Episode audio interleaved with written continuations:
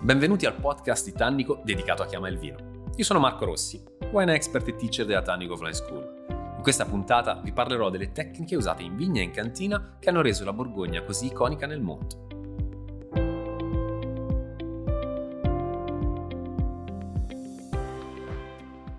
Borgogna è un fortunato mix di suolo e storia. Quindi la componente terroir è estremamente importante, ma dobbiamo anche tener conto della componente umana che ha potuto sviluppare attraverso varie innovazioni quello che è il mondo del vino della Borgogna, appunto.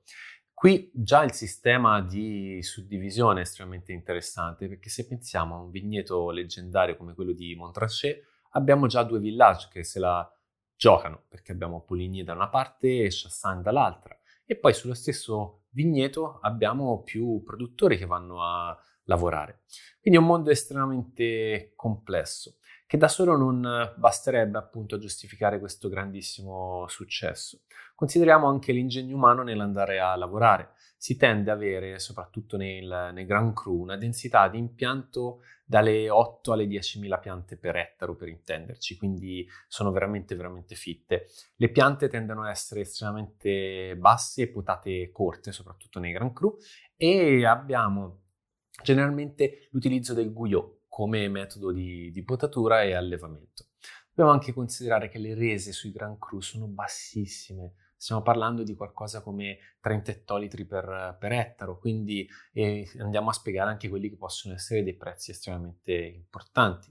Stiamo caratterizzando tantissimo appunto con il suolo, con il territorio, il vino, ma cerchiamo di capire nello specifico quali sono quelle innovazioni che hanno permesso poi all'uomo di esprimere fino in fondo questo terroir.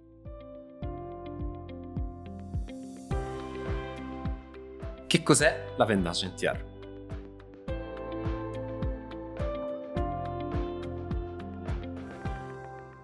Potrà sembrare quasi un ossimoro o una contraddizione, ma l'innovazione che tradizionalmente riconosciamo alla Borgogna parte dalla vinificazione con i raspi, la cosiddetta vendemmia intera, quindi il grappolo che poi viene vinificato.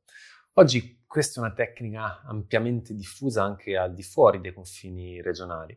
Basti pensare in, in, Italia, per esempio, andando a Bussia, quindi nel cuore della denominazione del Barolo, troviamo Marco Parusso che ha individuato nel raspo il suo media per esaltare al massimo i suoi Barolo, appunto, grazie alla grande ossigenazione che riesce a portare. Ma non dobbiamo scomodare soltanto i nostri produttori. Questa è una tecnica che oggi, soprattutto nel vino naturale, viene utilizzata un po' in tutto il mondo.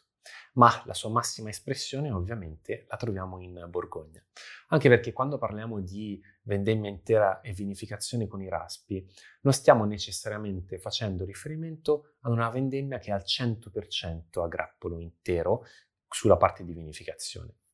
Ma potremmo far riferimento appunto a una tecnica mista in cui soltanto una parte del, dell'uva viene fermentata appunto con il raspo.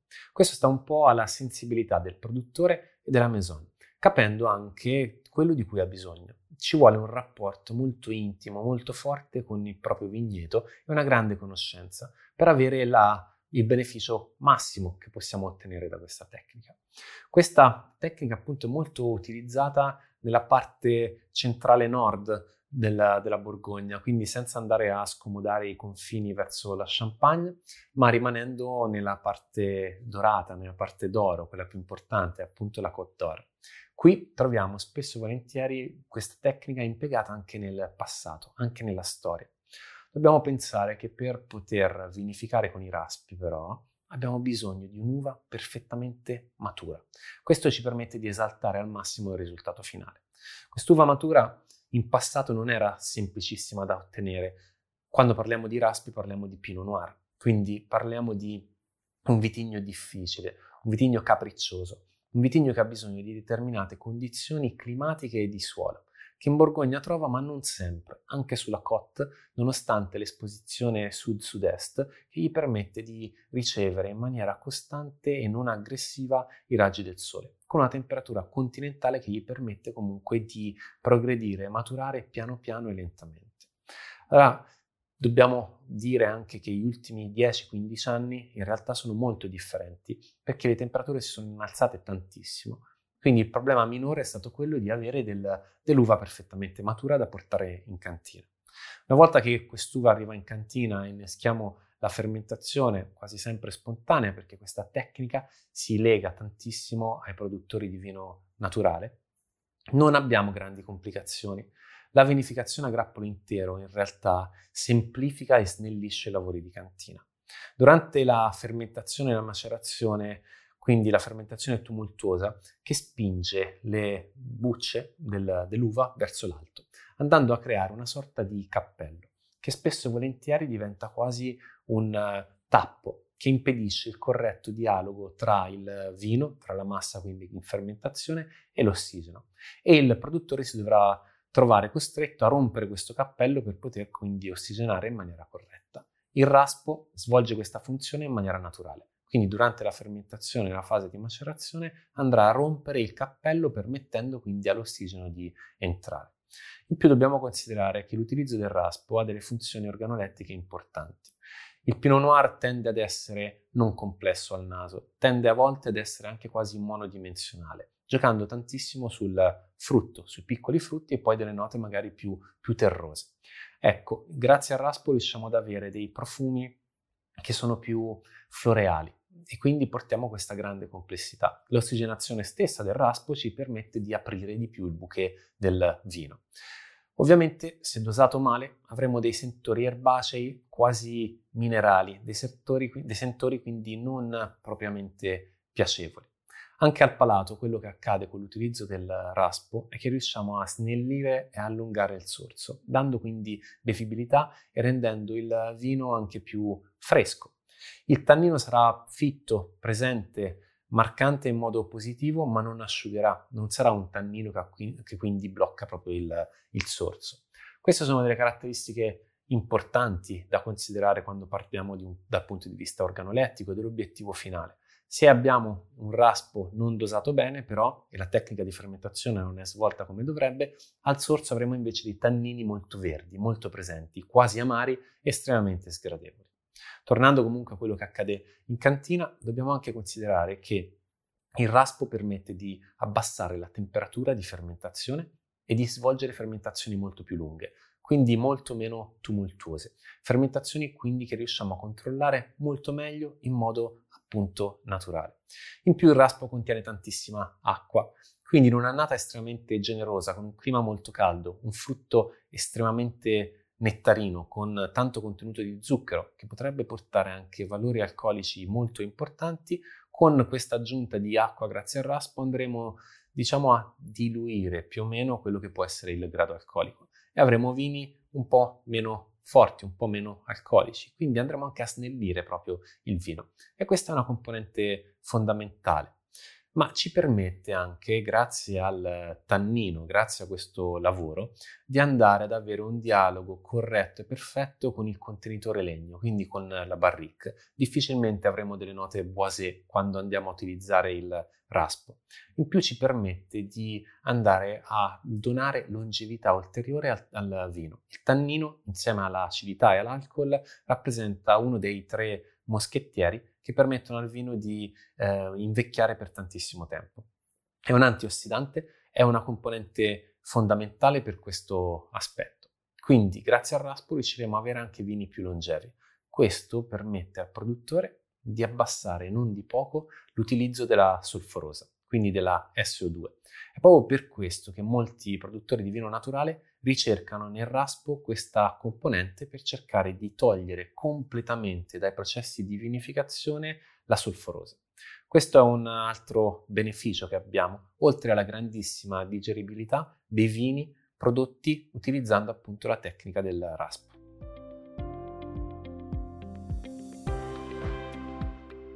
l'uso della barrique.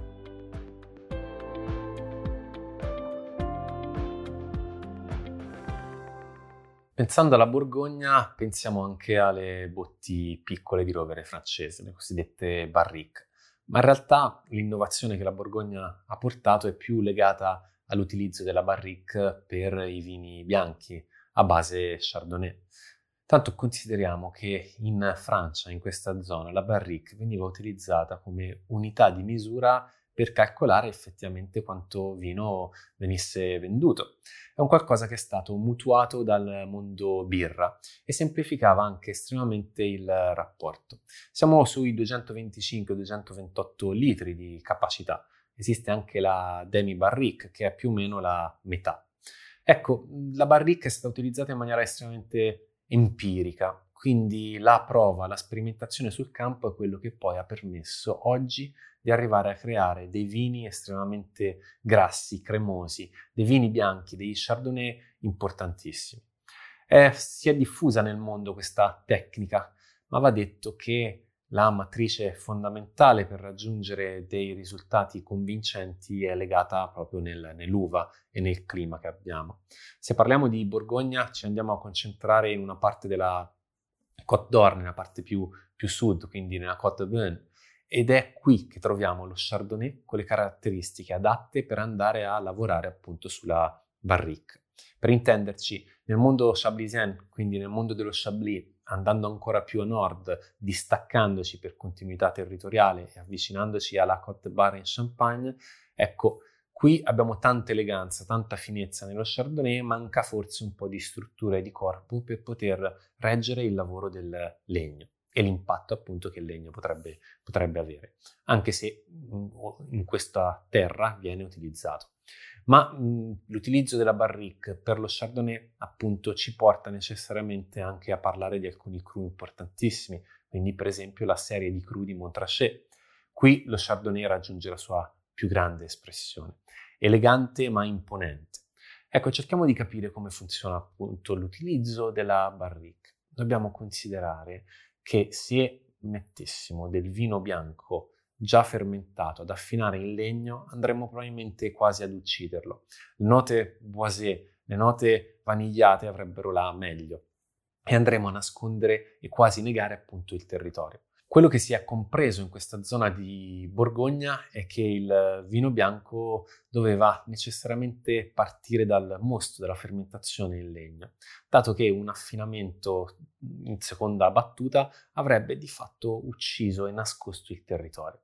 Ecco, comprendendo questo si è sviluppato quindi una tecnica che ha favorito l'autolisi dei lieviti, ha favorito anche la possibilità di andare a sviluppare molta più complessità organolettica, diminuendo la probabilità invece di avere delle punte di acetica. Quindi questi sono stati dei benefici diretti che sono stati portati. Considerate che anche la vaniglia non, non viene portata dentro il vino come profumo di tostatura, ma viene creato quello che è l'alcol vanillico e quindi abbiamo una componente che è perfettamente integrata nel, nel vino. Quello che importa in realtà è il rapporto con l'ossigeno, non tanto con il legno. I legni per la barrique provengono dal massiccio centrale in Francia, quindi giochiamo praticamente in casa e considerate che con un metro cubo di legno si riescono a fare circa 6 barrique. È ovvio che anche il costo di andare a fare dei vini in questo modo sia estremamente elevato. Ma torniamo al discorso dell'ossigeno. La ossigenazione quindi del mosto durante la fermentazione permette al mosto di esprimere gran parte della sua capacità, del suo potenziale organolettico, andando poi a lavorare anche ovviamente su quelle che sono delle note derivanti direttamente dal legno. Abbiamo bisogno però di avere un vitigno, un'annata, un territorio che esprime determinate caratteristiche. Intanto il pH del vino, del mosto, dovrà essere tra 3,1 e 3,3 il, se invece ragioniamo di volume alcolico dovremmo garantirci dai 13 ai 14, al 14% di alcol. Quindi abbiamo bisogno di struttura di corpo per poter bilanciare oltre l'ossigeno anche la componente di legno. È importante andare anche a smuovere dal fondo quelle che sono le fecce nobili per cercare di tenere quindi vive e di tenere il mosto a contatto con quindi quello che poi potrà donargli ricchezza.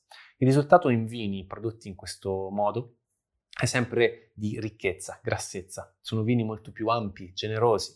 Potremmo anche decidere di svolgere la malolattica, quindi la seconda fermentazione, non quel, soltanto quella alcolica, ma anche la seconda all'interno di questo recipiente. In questo caso la morbidezza che avremo sarà ovviamente di livelli altissimi perché andremo a trasformare l'acido malico in acido lattico, quindi in un acido mono, molto meno impattante e aggressivo.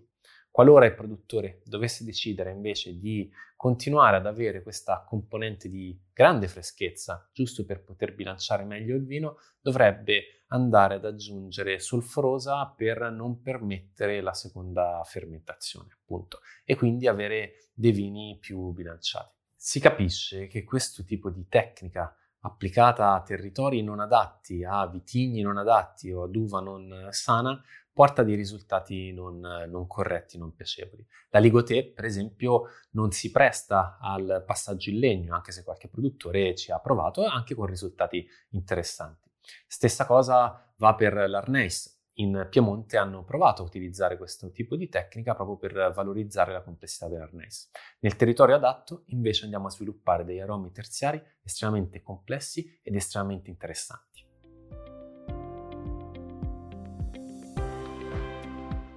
La tecnica del battonage.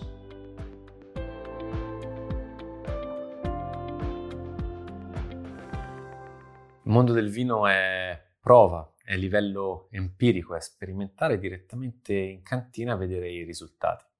Con l'introduzione del legno, della barrique per le fermentazioni, si è anche introdotta una nuova tecnica, soprattutto l'utilizzo di un nuovo strumento, cosiddetto batonnage. Ecco, questa tecnica si basa sul bastone, sul baton, che ci permette di andare a riportare in sospensione le fecce fini all'interno del contenitore in legno. Dovete pensare che dopo la prima fermentazione, quella alcolica, andremo a separare effettivamente le fecce grosse dal vino. Rimarranno le fecce fini, che tenderanno però, essendo pesanti, a depositarsi sulla base della barrique. Per cercare di avere la massima espressione del vino, cercheremo di andare a smuovere queste fecce, appunto con questo strumento che è una sorta di bastone, per portarle in sospensione. Portandole in sospensione le cellule metteranno a disposizione dei batteri lattici le mannoproteine e i colloidi. Questo permetterà di sviluppare più struttura e più corpo nel vino. Va detto che in realtà con il passaggio il legno legato alle fermentazioni non è stato ancora dimostrato scientificamente il beneficio organolettico, anche se lo sviluppo di aromi terziari a livello empirico è evidente e palese. Quello che però è stato dimostrato è che questa tecnica in cui entrano in gioco anche i tannini permette di legare meglio gli antociani e i polifenoli, quindi permette comunque di imprimere più colore e di imprimere l'aspetto organolettico. Questa tecnica del batonage ci garantisce appunto che le fecce fini vengano utilizzate al massimo per poter godere del vino nel suo colore, nel suo profumo, ma soprattutto sull'aspetto di struttura e di corpo, quindi quella grassezza e quella morbidezza che ritroviamo soprattutto negli Chardonnay in Borgogna.